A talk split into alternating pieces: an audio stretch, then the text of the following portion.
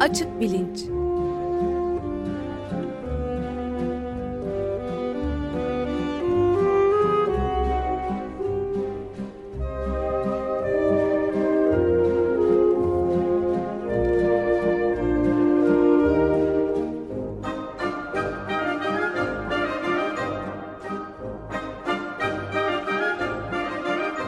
Güven Güzeldere ile bilim ve felsefe sohbetleri.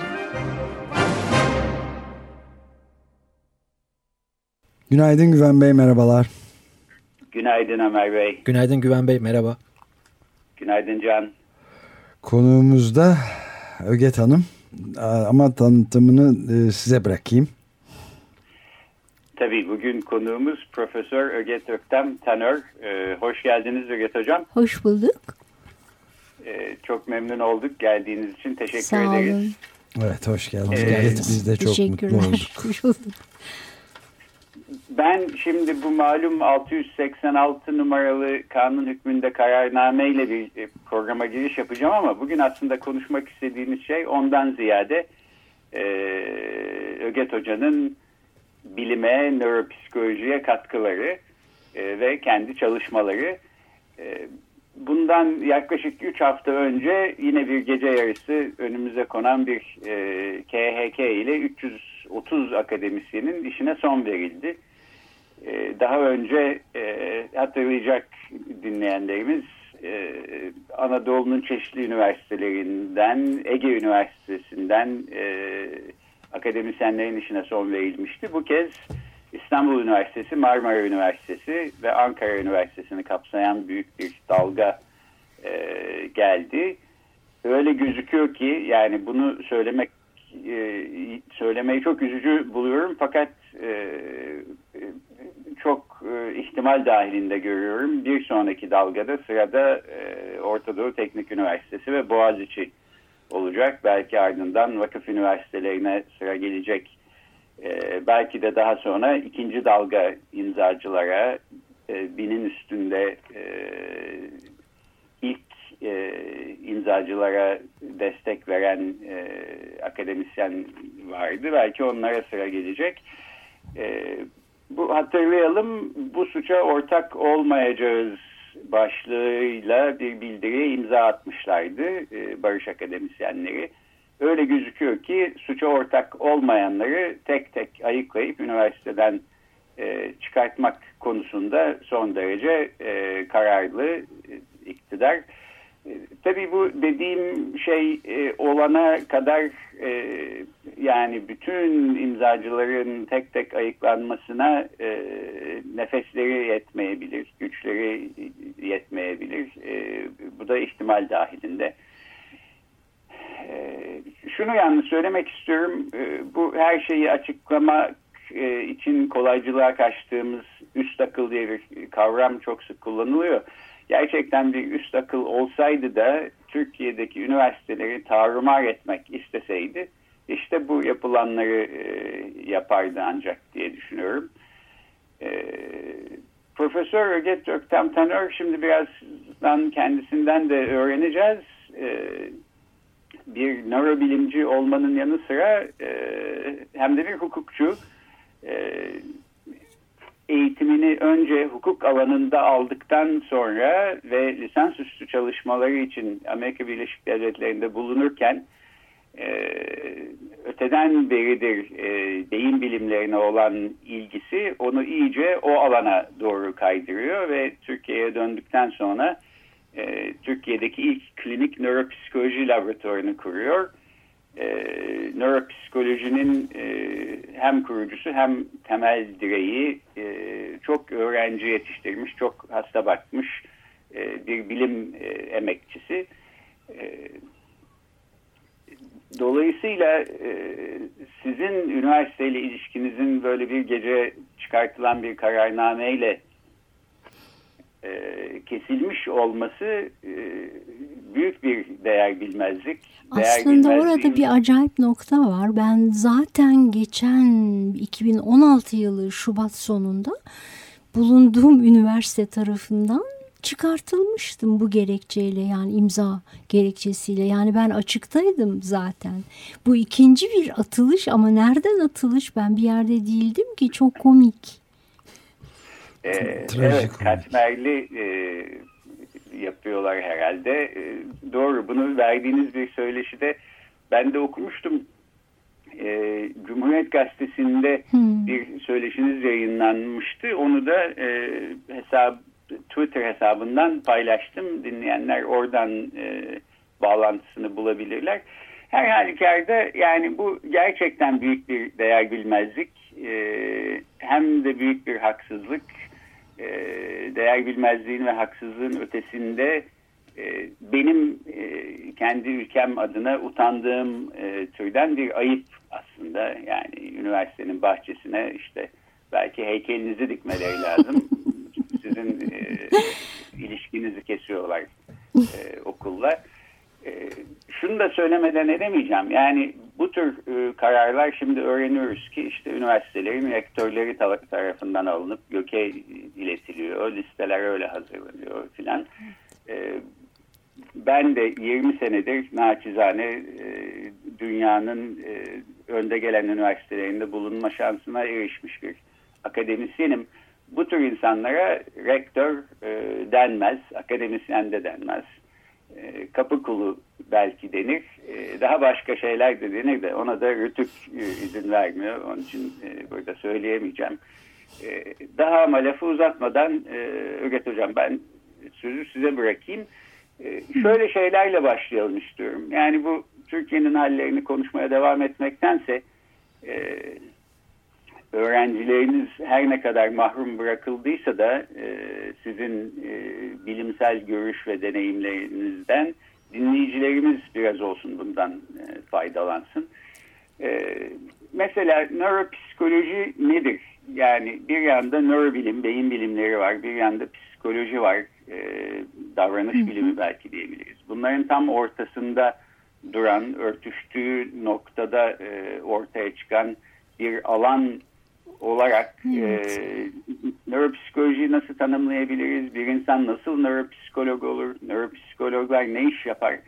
E, belki buralardan başlayıp daha sonra sizin e, hastalarla çalışmalarınız, laboratuvar çalışmalarınızla e, belki devam edebiliriz. Yani e, klinik nöropsikolojinin tam tabii temel en ön plandaki işi e, nöropsikolojik testler ya da ölçüm araçları sayesinde e, çeşitli bilişsel işlevlerimizi değerlendirmek yoluyla o bilişsel işlevlerimizin altyapısı olan beyin e, yapıları, beyin bölgeleri bunları birbirine bağlayan yollardan oluşan şebekelerin e, muayenesini yapmak e, dolayısıyla e, sessiz beyin bölgelerinin e, muayenesini yapmak ve e, ayırt edici tanıya yardımcı olmak. Belki en ön planda yaptığı iş bu. Ben bir ufak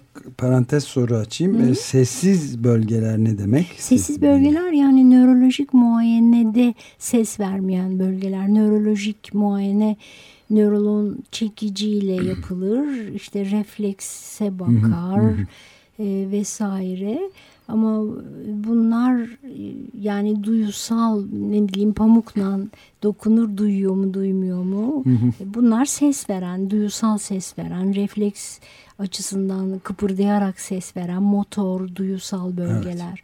Evet. Ee, ama onların dışında kalan işte asosyasyon e, korteksleri, asosyasyon kortekslerini birbirine bağlayan yollar, e, beynin başka başka yapılarına da bağlayan yollar, bütün bunlar ancak bilişsel işlevlerimiz ve davranışlarımızla kendisini gösteren şeyler. Hı hı. E, o davranışların, o bilişsel işlevlerin muayenesi, onlarda bir bozulma olup olmadığı, varsa ne çeşit bir bozulma olduğu yoluyla da e, o e, bilişsel e, işlevin belli bir bilişsel işlevi alalım. Onun e, altyapısını oluşturan beyin bölgelerinin neresinde nemene bir şey var ya da bir şey var mı yok mu? E, bir bozulma filan. Onlar çıkar ortaya. Böylece de ayırt edici tanı yani birbirine yakın olabilecek hastalıklar ya da henüz işte ses vermeyen hastalıklar başladı mı başlamadı mı onların ortaya konmasını sağlar. Bu nispeten de yeni bir e, yani uğraşı e, alanı tabii, sayılabilir mi alan yani? Tabii yani e, belki 1940'larda asıl e, Amerika'da ve Rusya'da ayrı ayrı yönlerde ama gelişmeye başladı. Yani Amerika'da daha çok e, oluşturulan testler ve o standartizasyonu yapılmış bu testlerden hastanın aldığı puanların değerlendirilmesi biçiminde gelişirken e, Rusya'da da Luria'nın önderliğinde daha çok e, bireysel hastaların hastaların gözlemlenmesi, benzer hastalıklarda hastaların yaptığı çizimlerin, yazdığı yazıların, verdiği cevapların ortak noktaları, farklı noktaları, e, belki bir hasta için o anda gerekli görülüp yatak başında uydurulu veren e, yatak başı testler gibi e, o yönde gelişmeye başladı. Sonra İkinci Dünya Savaşı... Buyurun pardon. Yok yok yani İkinci Dünya Savaşı'ndaki kafa yaralanmaları çokluğunun da buna yani nöropsikolojinin gelişmesine katkısı oldu. Onu söyleyecektim sadece. Evet. Ben de izninizle şunu eklemek istiyordum. 1990'lardan sonra bu beyin görüntüleme teknolojilerinin tabii, tabii, gelişmesiyle tabii. sağlıklı beyinlerde hı hı. E, ne olmaktayken nasıl zihinsel hı hı. işlevler e, ortaya çıkıyor. Evet. Bunu görmek daha kolay hale geldi ama evet. e, bunun öncesinde aslında bir bozukluğu olan beyinlerde ne olduğuna bakmak daha aydınlatıcı ve bilgi vericiydi diye evet, düşünüyorum. Evet. Nöropsikolojide bu anlamda çok büyük hizmet e, gördü. E, işler yaptı. Evet. Çünkü elinizde bir sistem var, e, bir bozukluğu var, bir tarafı iyi çalışmıyor. Bu kendini nasıl ifade ediyor hı hı, zihinde ve davranışta? Bunu ölçebildiğiniz ve korelasyonu kurabildiğiniz e, ölçüde nöropsikolojinin e, büyük katkılar yaptığını görüyoruz diye evet, düşünüyorum. Evet. E, sizin e, çok sayıda hasta e, baktınız. E, evet. Elinizden e, pek çok çeşitli arızalı beyinler e, geçti diyelim. Hı hı. Bunlar arasında mutlaka ilginizi çeken e, belki hayata dair, insana dair bir şeyler e, öğretmiş olan e, vakka çalışmalarınız da olsa gerek. Bunların içinde var mı hiç e, acaba bahsetmek isteyeceğiniz bir şey? Aslında şunu söylemek isterim. Aslında her vakadan bir şey öğreniyor insan. Yani gerçekten atmıyorum hani bunu böyle. Hepsi biricik her değil mi? Her biri biricik ve her birinden bir şey öğreniyorsunuz. Ee, gerçekten evet. Ama tabii e, şu vakadan daha çok şey öğrendim dediğim şeyler, vakalar vardır. Hmm, ama yani her birinden bir şey öğreniyorsunuz. Doğru. Peki bu anlamda bir ilerlemeden bahsetmek mümkün olabilir Nasıl bir mi? ilerleme? Yani mesela bu gibi bozuklukların her biri e, aslında unik olan bir biricik olan e, hastalıkların e, sayısı önüne gelen sayısı arttıkça bu konuda tedavi yöntemleri konusunda bir ilerleme Tedavi kaydı. nöropsikoloğun işi değil, değil o evet. hekimin işi ama biriktikçe bir takım özellikler her biri biricik olan e, ama aynı hastalıktan muzdarip, aynı beyin bir bölgesinde, aynı tipte e, bir ne bileyim dejenerasyondan mesela muzdarip kişiler biricik ama o biriciklerin e, birikmesiyle e, tabii ki bir takım görüşler kazanıyorsunuz. Yani daha kolay e, ayırt ediyor hale gelebiliyorsunuz. Hı hı. Daha çabuk e, görebiliyor hale gelebiliyorsunuz. Yani tam neyi kastettiğinizi bilmediğim için bu kadar söylüyorum. Evet yani şeyi kastettim. Bu buradan nöropsikoloji dalından gelen bilgiler e, tedavi edici e, hekimliğin e, önünü açıyor herhalde değil mi? Yani açıyordur çünkü e, çünkü ne bileyim mesela e, Alzheimer tipi demansı Hı. alın, diğer demans tiplerini alın. Onlar arasındaki farklar e, gerçi şimdi biyo belirteçlerle e, ve Güven Bey'in sözüne ettiği görüntüleme yöntemleri ve biyo belirteçlerle çok daha e, yol alıyorsunuz ama nöropsikoloji hiçbir zaman e, gündemden masadan düşmüyor. Onun katkıları hep sürüyor. Ama yani tedavi için bir şey diyemem doğrusu. Peki şunu da açığa kavuşturmuş olalım. Dinleyenler arasında ben de nöropsikolog olmak istiyorum, nasıl olacağım diyen e, genç insanlar da varsa e, tıp fakültelerindeki hocaların hepsi hekim değil, hekim olmak zorunda da değil. E, nöropsikolog nasıl olunur? Nasıl bir eğitim e, sonucunda e, insan nöropsikoloji uzmanlığı kazanır? Ee, sizin de bildiğiniz gibi aslında e, Türkiye dışındaki ülkelerde, Amerika'da, bir sürü Avrupa ülkesinde daha e, daha üniversite lisans eğitimindeyken e, nöropsikoloji için gerekli eğitimi veren programlar var ama Türkiye'de bu yok yazık ki. Yani Türkiye'de e, nöropsikolog olmak isteyen kişi e, önce yani psikoloji lisansını bitirecek ve orada fazla bir şey öğrenmiş olmayacak bu konuda. Ancak yüksek lisans doktora yaparken işte sinir bilimler e, ve bir parçacık bir parçacık hala çıraklık, ustalık, kalfalık ustalık eğitiminden geçmek gibi şeyler yardımıyla e, olabilecek. Çünkü lisans eğitiminde yok nöropsikoloji.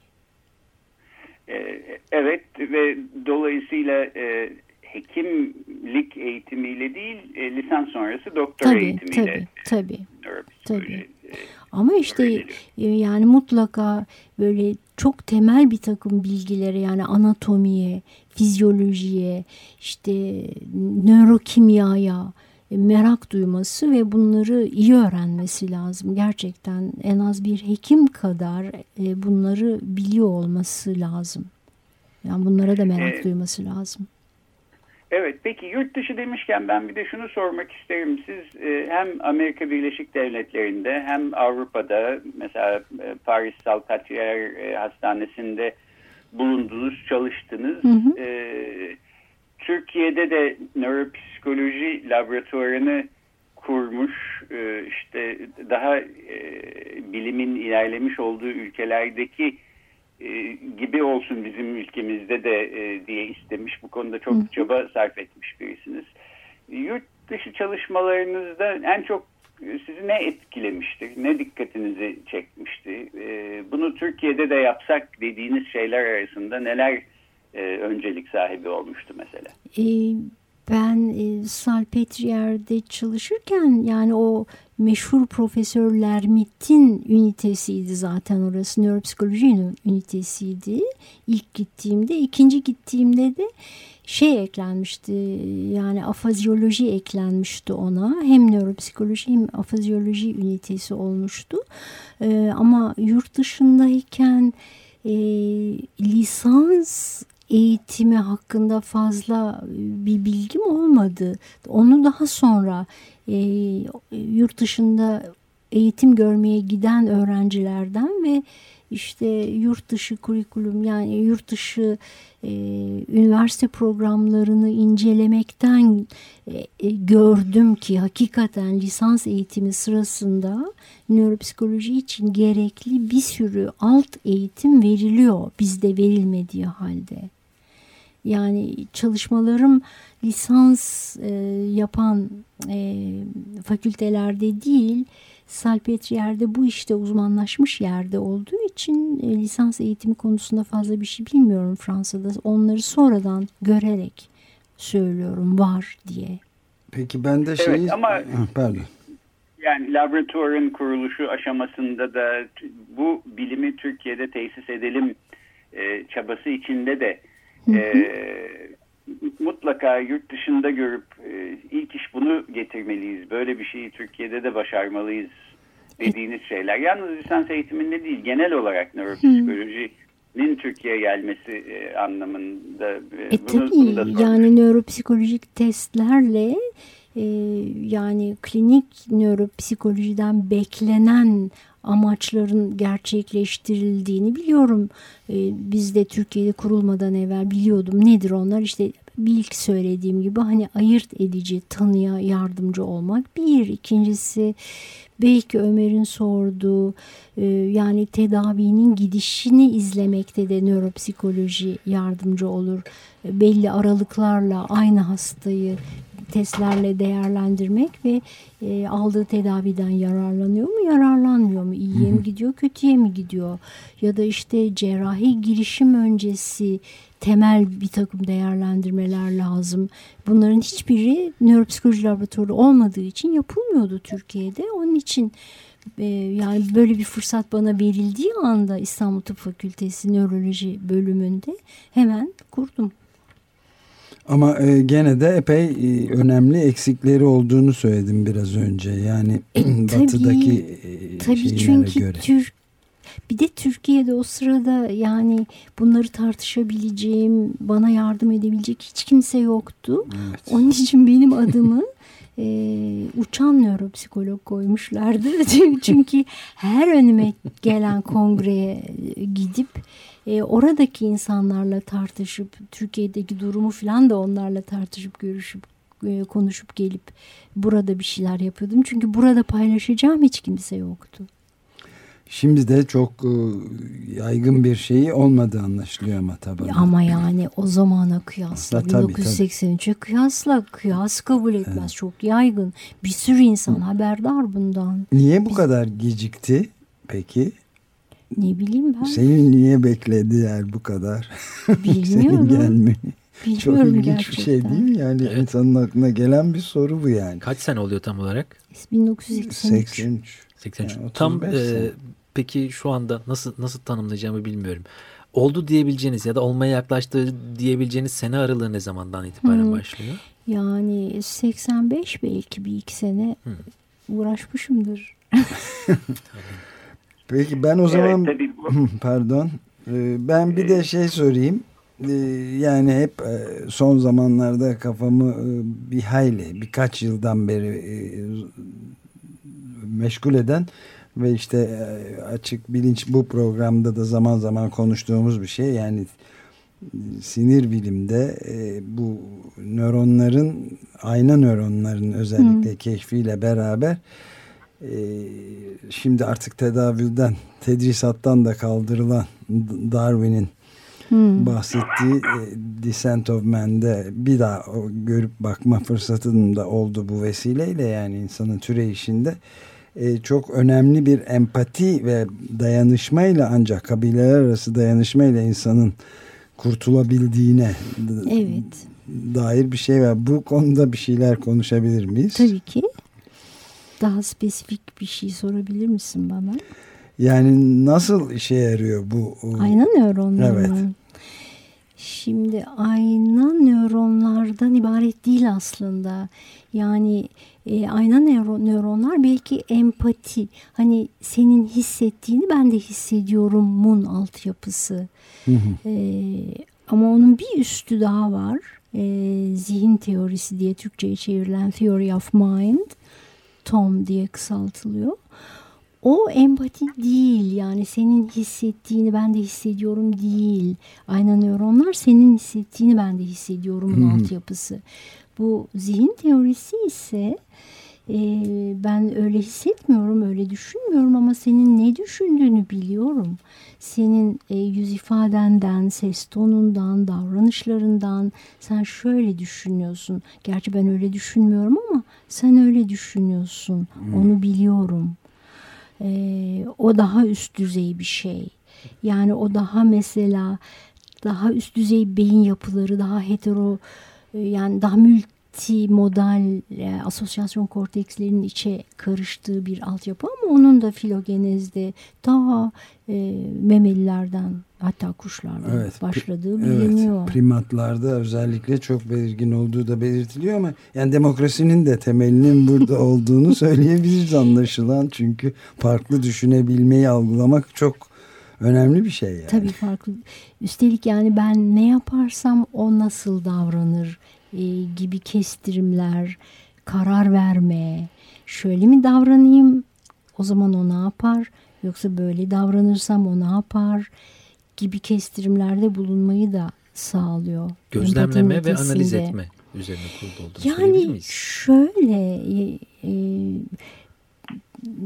başkasının zihninden ne geçebilir, ne geçiyor olabilir hı hı. kestirme.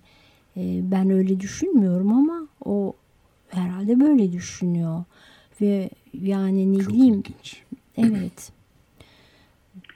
Ee, peki galiba zamanımızın sonuna geliyoruz. Ben ilginç bir dipnot e, eklemek istiyorum. Sonra da son bir soruyla programı kapatayım.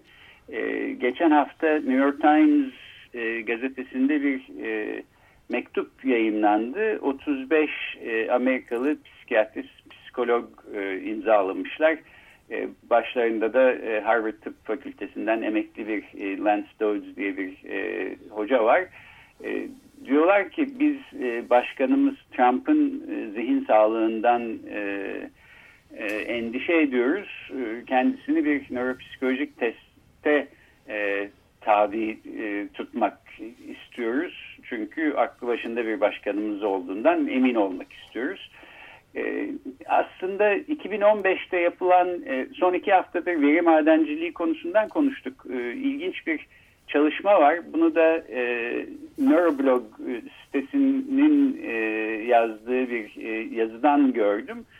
E, veri madenciliği ile Amerikan başkanları Ronald Reagan ve e, George Bush, e, Baba Bush'un e, konuşmalarındaki kelime sayıları e, üstünde bir e, analiz yapmışlar. Ve Reagan'ın e, kelime dağarcığında ciddi bir düşüşün e, Alzheimer hastalığının evreleriyle e, çok keskin bir korelasyon gösterdiğini ama Bush'ta böyle bir şey gözükmediğini e, ortaya çıkartmışlar.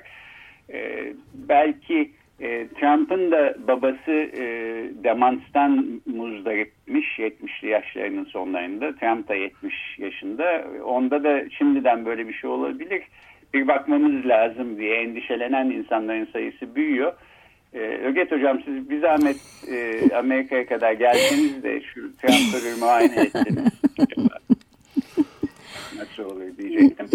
Ee, son olarak da e, sizin e, üniversiteyle ilişkinizi kestiler ama e, yetiştirmiş olduğunuz öğrencileriniz asistanlıktan yetişmiş olan, e, bayrağı devralmış olan e, insanlar tabii ki var.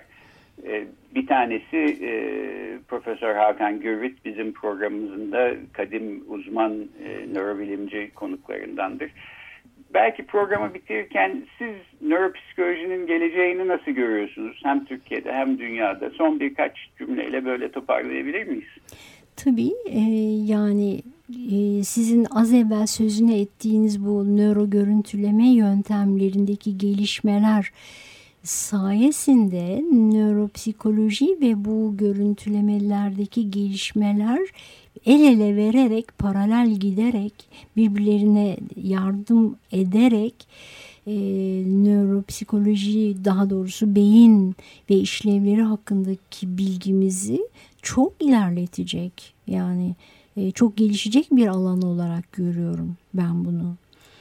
Bir de son bir Darwin'den söz etti. E, geri dönerek onunla ilgili bir şey söyleyebilir miyim? Lütfen. Ömer. E, şimdi şu e, altruizm hikayesi e, Darwin şey diyordu yani e, işte çatışmaları e, uyumlu bir şekilde çözersen kendin de yararlanırsın. O diğer kamlık dediğimiz altruizm e, oradan çıkıyor. E, o theory of mind yani zihin teorisindeki karar vermeler şimdi tamamen Darwin'in o görüşünü kabul ederek neo-Darwinizm, Darwincilik gibi bir şey. E, yani zihin teorisinde de öyle. E, çıkar çatışmalarında altruist davranıyorsun. Niçin? Çünkü e, kendi çıkarına olarak çözümlenmesini azamiye çıkartmak, maksimize etmek için. Yani bu Darwin'i hiç dışlamayıp tam tersine Darwin'e geri dönüş evet. gibi bir şey oluyor.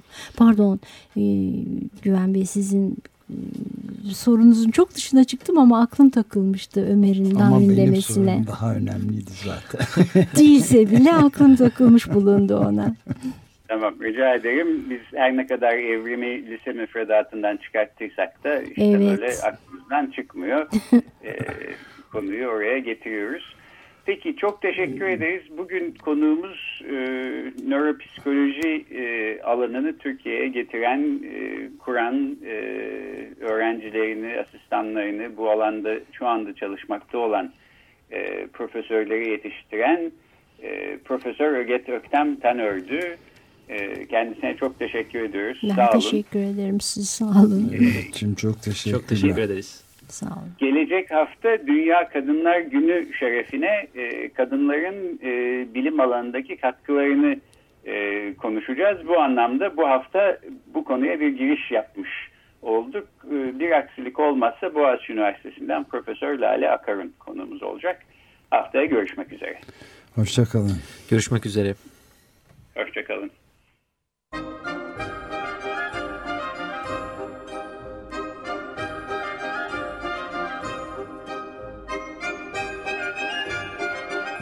Açık Bilinç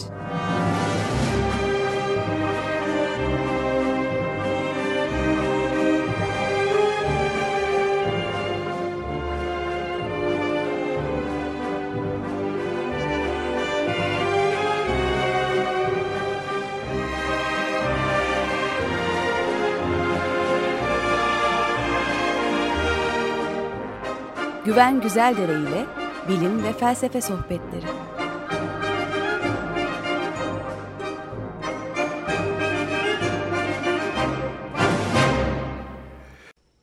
Radyo program destekçisi olun. Bir veya daha fazla programa destek olmak için 212 alan koduyla 343 41 41